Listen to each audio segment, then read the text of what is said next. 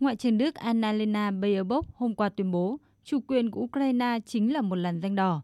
Đức và các đồng minh sẵn sàng mọi biện pháp nghiêm khắc để đối phó với bất kỳ hành động quân sự nào xa hơn của Nga. Về mặt quân sự, chúng tôi không nhận thấy bất kỳ dấu hiệu giảm leo thang nào mà ngược lại. Đây là lý do tại sao chúng tôi đang chuẩn bị kỹ lưỡng cho tất cả các kịch bản. Tất nhiên là với sự phối hợp chặt chẽ với các đồng minh và đối tác trong Liên minh châu Âu. Những ngày qua chứng kiến liên tiếp các hành động ăn miếng trả miếng giữa Nga, Ukraine và các nước phương Tây. Cảnh báo việc Nga tập trung quân đội gần biên giới Ukraine, Mỹ và các đồng minh cũng tăng cường triển khai quân đội và khí tài tới Đông Âu, trong đó có Ukraine. Hay mới đây nhất, Ukraine đã quyết định tổ chức cuộc tập trận đột xuất diễn ra đồng thời với cuộc tập trận chung Nga-Belarus. Các máy bay không người lái và hệ thống tên lửa mà nước này nhận được từ NATO đều sẽ được đưa vào thử nghiệm dọc theo biên giới của Nga, Belarus và khu vực Donbass.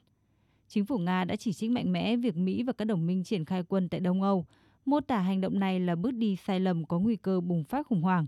Theo Phó Đại diện Thường trực Liên bang Nga tại Liên Hợp Quốc Dmitry Polyansky, thay vì xoa dịu căng thẳng, phương Tây dường như đang cố tình làm leo thang.